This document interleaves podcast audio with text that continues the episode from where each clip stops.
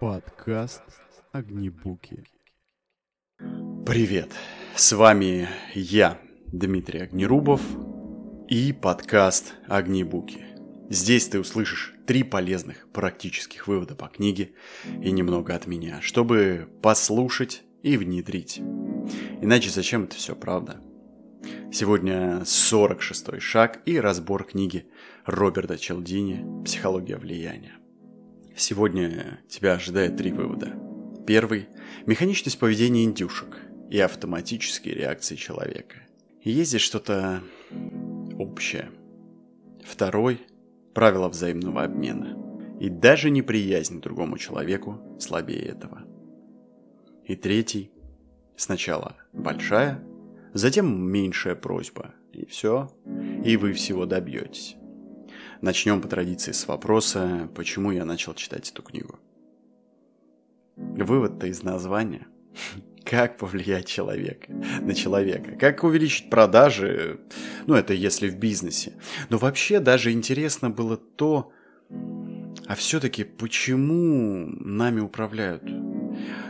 Ведь это же так и есть. Много маркетинговых коммуникаций.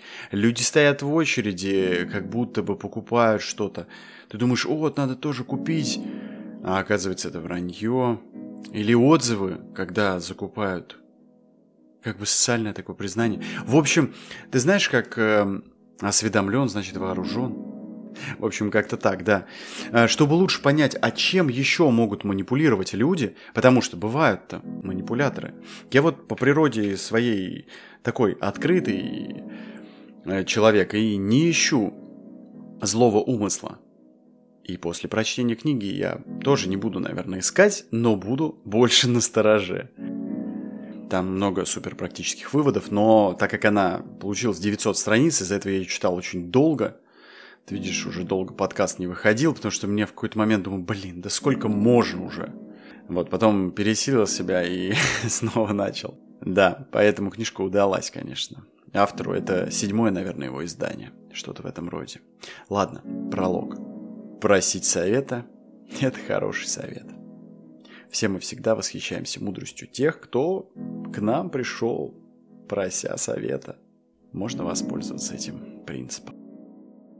Подкаст Огнебуки. Первый вывод. Был проведен эксперимент. Там индюшка ухаживает за своими цыплятами. Не знаю, кстати, как. Индюшата. Индюшата. Индюшата всегда делают специфический писк. Так вот, э, там сделали, надели специальный звукоопознавательный сигнал на врага индюшку. Я, кстати, не помню, кого именно.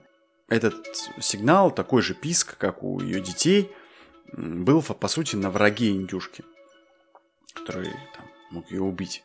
Она все равно за ним ухаживала. Вообще не важно, даже если на робота, на маленького робота прикрепить этот сигнал, индюшка будет э, ухаживать за ним. То есть э, материнские инстинкты находится под контролем единственного звука, и в данной ситуации выглядит все нелепо и глупо, когда индюшка обнимает своего врага только потому, что тот издает писк и игнорирует или даже убивает индюшат, если они молчат.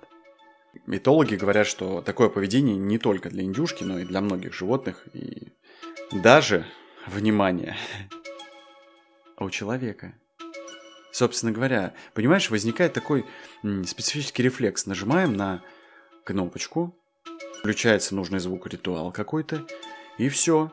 Пленка сметая с материнскими инстинктами у индюшки, или другое животное начинает ухаживать в цикл спаривания, например, приходит. И кажется, ну как это возможно? С другой стороны, вот тебе другой пример из жизни человека. Пример сделали опыт из Гарварда. Эллен Лангер, ее коллеги, она подходила к оперовальному аппарату, стояла в очереди и просила, пожалуйста, можно, извините, у меня всего 5 страниц, можно я их отксерю? И на такую просьбу откликнулось всего 60%. Ну вот, если она говорила, что потому что я спешу, добавляла к этому, уже 94%. И на первый взгляд кажется, что, ну как бы, принципиальным различием между этими двумя просьбами была вот эта дополнительная фраза, потому что я тороплюсь. Но вот они сделали третий принцип просьбы. И она просто говорила потому что. А потом не добавляла ничего. Еще раз повторяла. Извините, у меня пять страниц, можно я их отсерю? Потому что мне нужно сделать копии. И представь себе, те же 93%, на 1% меньше, пропустили ее. При том, что не было никакой разумной причины, зачем ее надо пропускать, которая может ее оправдать. Получается, собственно говоря, что как писк индюшат автоматически вызвал проявление материнского поведения у индюшки. Слова «потому что» провоцировали такую же автоматическую реакцию у всех подопытных пациентов, ну, клиентов. В общем, исследователи, э, подопытных этого исследователя. В общем, возникла такая же ситуация. Щелк, жжж, завертелись механизмы внутри человека. А как часто такое бывает? Ну, это, кстати, популярный эксперимент, знаешь, э, э, многие говорят, что вот если вам нужно пройти, то достаточно сказать, что, блин, пожалуйста, вот, мне нужно вот туда, мне очень срочно, мне очень нужно, мне срочно лететь на самолет. Я один раз так э, не сделал, и за 10 минут, 10 минут простоял в очереди, и мой самолет улетел. Хотя можно было попросить, но я не попросил, что-то я сплоховал. С тех пор я думаю, что обязательно надо просить ну, особенно, когда опаздываешь. Я вообще не знаю. Я вот не пользовался этим никогда. Хотя, видишь, удивительно приемлемый механизм. Кстати, расскажи в комментариях, а пользовался ли ты таким методом, просил ли кого-то, ну, тебя пропустить или сделать что-то для тебя особое, скажем так. Ну, подольше тренировку продлить или, не знаю, там, э, отвезти тебя там, до следующей станции метро, если тебя друг подвозил. Огнебуки. Второй вывод. Правило взаимного обмена. Простое правило. Необходимо обязательно возвратить другому человеку то же, что ты от него получил. Если женщина оказала нам услугу, ты должен оказать ей услугу взамен. Если мужчина прислал какой-то подарок на день рождения, ну, хм, мы тоже должны одарить его в день рождения, естественно. Если какая-то пара или друг пригласил на вечеринку, то, естественно, нужно пригласить взамен на вечеринку к себе. И при этом каждый знает, ну, как бы, нас учат даже, в тебя в детстве наверняка тоже говорили, что э, те, кто не, ос... как бы не оказывают эту услугу взамен, то налагаются такие социальные санкции и порицания. Вроде там лодырь, неблагодарный, нечестный делец. Ты знаешь, кстати, знаешь, есть, суще... Э, есть такое негативное отношение к этим людям, поэтому мы часто идем на все, чтобы не оказаться в числе таких людей, которым, ну, знаешь, как обязаны. По гроб жизни себя обязаны, как говорят. Но иногда некоторые люди разводят. Как раз-таки люди, которые хотят извлечь выгоду из чувства признательности. Ты знаешь, у меня знакомый какой-то, ну, один из знакомых, говорит, вот, э, привет, положи бабушку там. Ну, хорошо, я договорился, там, встретился, договорился положить специально в стационар и так далее. И так он позвонил там, типа, в 10 часов вечера. Этот случай не требует экстренности кого-то положить. Можно позвонить днем. Хорошо, человек пренебрег моим временем. Потом еще раз звонит. Говорит, слушай, посмотри меня сейчас. В 10 часов вечера опять. Я думаю, ну это же хамство. Самое настоящее. Человек не поблагодарил, что я бабушку положил. Человек потом звонит сам. В 10 часов вечера. Я ему написал, что, ты знаешь, не звони мне в 10 часов вечера. Не надо. Ну, вообще больной триггер на этот счет. Всегда папе звонили. Пациенты в 10 часов вечера, в 11, там вообще когда угодно. Поэтому я бы не хотел, чтобы так было. Да и вообще это и не требуется, честно говоря. На личный номер, звонить по работе, не знаю. По-моему, это плохой тон. Человеку нужно личное пространство. А вот. А это к чему я? Это, видимо, вышел у меня литературный, литературное отступление.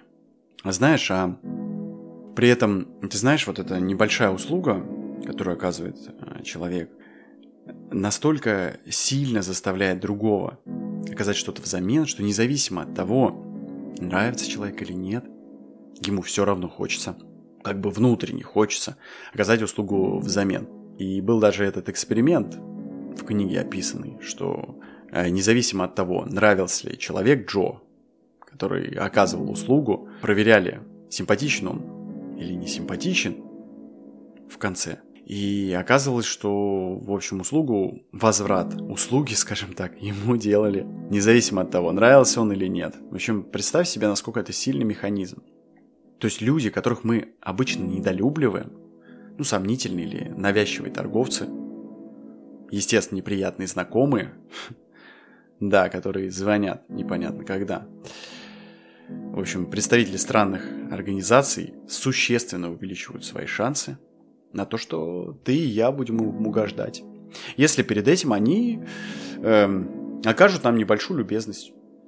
Какую-то вообще незначительную. Ну, не знаю, не то, чтобы купить шоколадку, а, например, пропустят в дверь. Даже, возможно, и это. Э, Роберт Челдини дает э, совет. Он предостерегает человека, которому, который только что получил благодарность за значимую услугу, предостерегает его от, минимиза... от минимизации этой услуги. То есть э, не использовать заезженные фразы, которые ослабляют влияние правила взаимности. Типа, ничего страшного, ой, даже не думайте об этом. Я бы сделал это для кого угодно или не за что. не за что. Популярная фраза. Ну, в моей жизни популярная. Да что вы, не за что. А, в общем, лучше сохранить это. Честно заслуженное влияние. Ну, за то, что вы оказали какую-то услугу. Сказав что-то вроде «Слушай, я уверен, что ты бы сделал то же самое для меня». И тогда ты точно не прогадаешь. Люди будут возвращать с лихвой эту услугу или просьбу. Hey, hey, hey, hey, hey, Третий вывод. Методика. Большая, затем меньшая просьба. В общем, эта методика использует принцип контрастного восприятия. Как бы заставляет не очень серьезную просьбу казаться еще менее серьезной. По сравнению с, ну, с более значительной. Например, я захочу тебя просить одолжить мне тысячу рублей. Ну, я хочу сделать, чтобы просьба показалась для тебя не слишком существенной. И я так сделаю, если попрошу в начале взаймы, например, 3000 рублей. И преимущество этой техники в том, что, ну, как бы, если сначала я попрошу 3000, а потом отступлю до 1000, я одновременно задействую правила взаимного обмена и принцип контрастного восприятия. Типа, как бы я же снизил цену, я же снизил просьбу свою. Вроде бы как бы это как уступка в твою сторону, да, при том, что ты мне все равно одалживаешь деньги ты мне. По идее, ты должен ответить уступкой. С другой стороны, если ты согласишься удовлетворить первоначальную просьбу, то я вообще получу 3000 рублей. В три раза больше, которую по сравнению с тем, что я просил. А если отвергнешь, ну, я так спокойненько отступлю к просьбе о 1000 рублей, да, который изначально хотел получить. И все это увеличит вероятность успеха. В общем, это принцип контрастного восприятия и взаимного обмена. При любом варианте я извлеку выводу, естественно. Я выигрываю вершки. да. Но при этом, при всей своей эффективности, методика такая отказ от отступления имеет э, существенные недостатки, потому что жертва этой стратегии может, естественно, не понравиться, что их загнали в угол и вынудили уступить. Но такое вот проявление типа двумя способами возможно. Первое это когда жертва может отказаться от словесного соглашения, которое заключено с тобой со мной. Там. Во-вторых, жертва может потерять доверие к просителю такому манипулятору и больше никогда не иметь с ним дела. Но исследования показывают, что такие реакции у значительного отказа встречаются нечасто, а значит можно этим пользоваться. Все, основная часть э, подкаста подошла к концу. За большей пользой переходи в телеграм-канал. Подкаст Огнебуки. Эпилог. А Не стоит смотреть телевизионные передачи, в которых звучит записанный на пленку смех. Или бармен в начале смены, который закинул в банку для чаевых несколько купюр, не должен ничего получать от нас. Если после длительного ожидания в очереди у дверей ночного клуба, ну или ресторана, ты, зайдя внутрь, обнаруживаешь что там достаточно свободного места, ты понимаешь, что очередь была организована специально, чтобы просто создать для проходящих мимо людей фальшивое доказательство вот этой популярности заведения. Лучше немедленно уйти и объяснить причину ухода тем, кто еще там стоит в очереди, да, за тобой. Почему ты ушел? Что это все вранье и ложь. Короче говоря, ты имеешь право прибегнуть к бойкоту, угрозе и активному противостоянию, осуждению, да и, в общем, собственно говоря, к чему угодно, чтобы отомстить всем этим мошенникам и проходимцам, которые обманывают нас. Иными словами, сталкиваясь с принципами влияния, мы должны неизменно поощрять тех, кто стремится помочь нам. И осуждать тех, кто использует эти методы, чтобы причинить нам вред. Все. Этот шаг подошел к концу.